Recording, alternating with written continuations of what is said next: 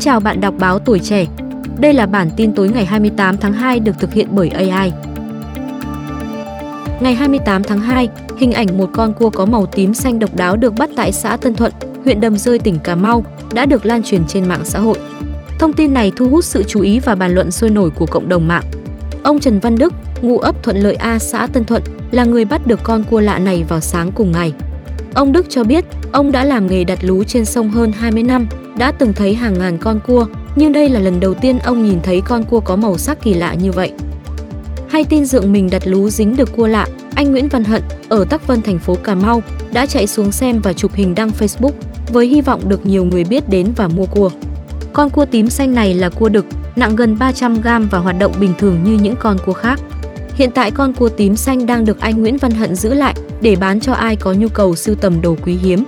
Trước đó vài tháng, một người nuôi cua ở huyện Cái Nước tỉnh Cà Mau cũng bắt được một con cua cái màu cam độc lạ với trọng lượng gần 400 g.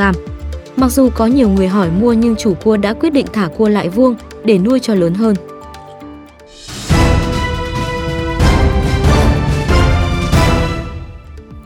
Khoảng 10 giờ 15 phút ngày 28 tháng 2, một vụ cháy lớn đã xảy ra tại cơ sở mua bán phụ tùng xe ô tô lớn nhất thành phố Cần Thơ, trên đường 3 tháng 2, phường Hưng Lợi, quận Ninh Kiều.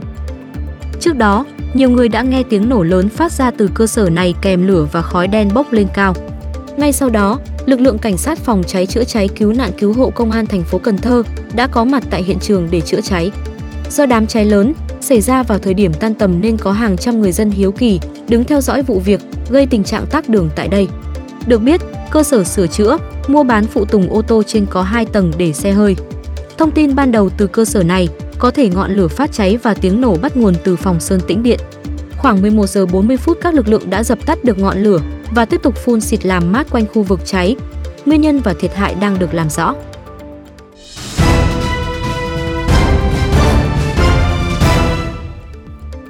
Đó, trong đêm 27 tháng 2, một vụ cháy gây thiệt hại lớn xảy ra tại cửa hàng bán đồ gỗ trên đường Cộng Hòa, phường 4 quận Tân Bình, thành phố Hồ Chí Minh. Thời điểm này, người dân xung quanh phát hiện khói lửa bốc lên nghi ngút tại tầng trệt của cửa hàng trên và cố gắng dập lửa bằng bình chữa cháy nhưng bất thành. Do cửa hàng đóng cửa, không có ai bên trong nên việc tiếp cận dập lửa ban đầu gặp nhiều khó khăn. Nhận tin báo, cảnh sát phòng cháy chữa cháy và cứu nạn cứu hộ công an quận Tân Bình đã điều nhiều xe chữa cháy đến hiện trường. Cảnh sát đã phá cửa, dập lửa và khống chế đám cháy trong vòng một tiếng. Vụ cháy khiến cho một cửa hàng bán đồ gỗ rộng chừng 200 mét vuông bị thiêu rụi hoàn toàn. Ngọn lửa cũng lan sang nhà bên cạnh, cũng là một cửa hàng bán đồ gỗ. Do cháy đồ gỗ nên khói bốc ra rất nhiều, một cụ bà khoảng 70 tuổi ở căn nhà gần đó đã bị ngạt khói và được đưa đi cấp cứu. Rất may, vụ cháy không gây thiệt hại về người. Giao thông qua khu vực ùn ứ khoảng 3 km. Nguyên nhân vụ cháy đang được lực lượng chức năng điều tra làm rõ.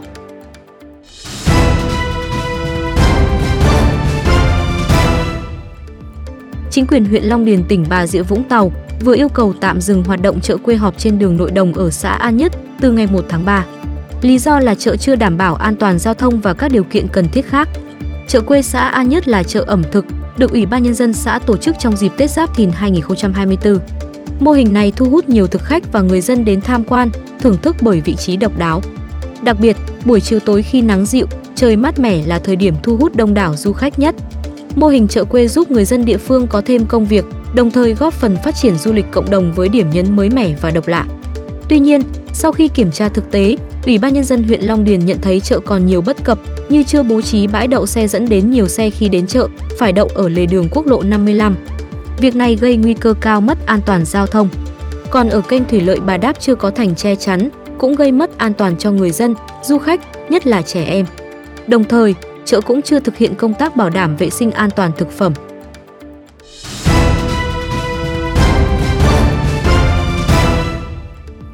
Thông tin từ Sở Thông tin và Truyền thông Thành phố Hồ Chí Minh, ngày 28 tháng 2, cơ quan này mời bà Nguyễn Thị Lệ Nam Em, tức Hoa Khôi Nam Em, lên làm việc về hoạt động cung cấp thông tin trên các tài khoản mạng xã hội của bà.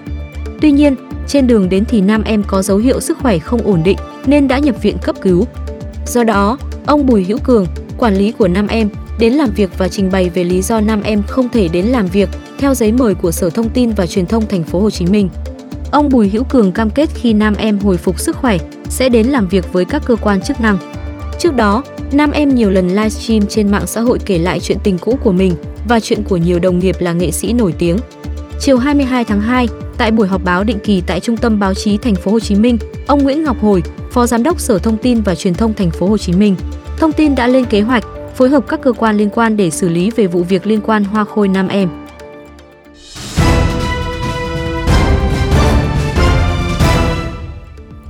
Ngày 28 tháng 2, đại diện Công an quận Bắc Từ Liêm Hà Nội cho biết, cơ quan cảnh sát điều tra Công an quận Bắc Từ Liêm đã ra quyết định khởi tố, bắt tạm giam 2 tháng đối với Nguyễn Lê Tuấn Đức 33 tuổi, trú tại Thường Tín Hà Nội. Bị can Đức được xác định là tài xế Mazda, cầm dao chém xe buýt trên đường Hoàng Quốc Việt. Nam tài xế này bị khởi tố về tội hủy hoại hoặc cố ý làm hư hỏng tài sản theo Điều 178 Bộ Luật Hình sự. Tại cơ quan công an, Đức đã khai nhận hành vi của mình. Lý giải về hành động cầm dao chém xe buýt, anh này cho hay trước đó có xảy ra mâu thuẫn. Nguyên nhân xuất phát từ việc nam tài xế cho rằng xe buýt tạt đầu ô tô con của mình. Người này sau đó xuống xe, cầm dao dài đi về phía chiếc xe buýt đang dừng cùng chiều, rồi đe dọa, chém nhiều nhát vào phần lốp xe buýt. Theo những hình ảnh đăng tải trên mạng xã hội, kính xe buýt bị sức một đoạn nhỏ, một phần lốp bị chém rách.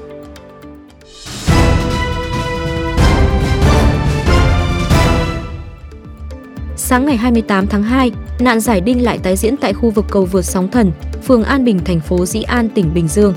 Theo đó, khoảng gần 9 giờ sáng, nhiều người đi xe máy qua cầu vượt Sóng Thần, theo hướng về cầu vượt Linh Xuân đã bất ngờ bị thủng bánh xe. Qua quan sát, người dân phát hiện rất nhiều mảnh đinh dạng hình thoi nằm dày đặc trên làn xe máy. Nhận được tin báo, một số thành viên đội SOS đã nhanh chóng có mặt tại hiện trường để cảnh báo người dân và tiến hành thu nhặt số đinh. Trong vòng 1 giờ, người dân đã thu nhặt được cả túi đinh nặng khoảng 1 kg. Anh Minh Tuấn, thành viên đội SOS phường An Phú, thành phố Thuận An cho biết anh đang đi công việc khi nhận được tin báo về đinh tặc ở cầu vượt sóng thần nên đã ghé qua hỗ trợ người dân.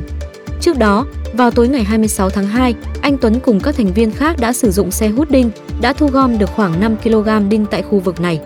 Do sáng nay đi gấp nên anh không mang theo xe hút đinh và đành phải nhặt đinh bằng tay.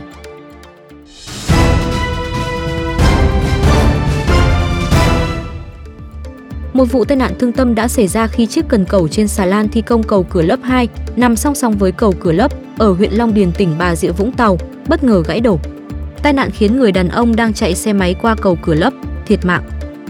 Nạn nhân được xác định là một người đàn ông 42 tuổi, trú tỉnh Bà Rịa Vũng Tàu. Sau khi cơ quan chức năng đo đạc, ghi nhận hiện trường, thi thể nạn nhân được đưa về bệnh viện Vũng Tàu để thực hiện các thủ tục pháp lý và lo hậu sự.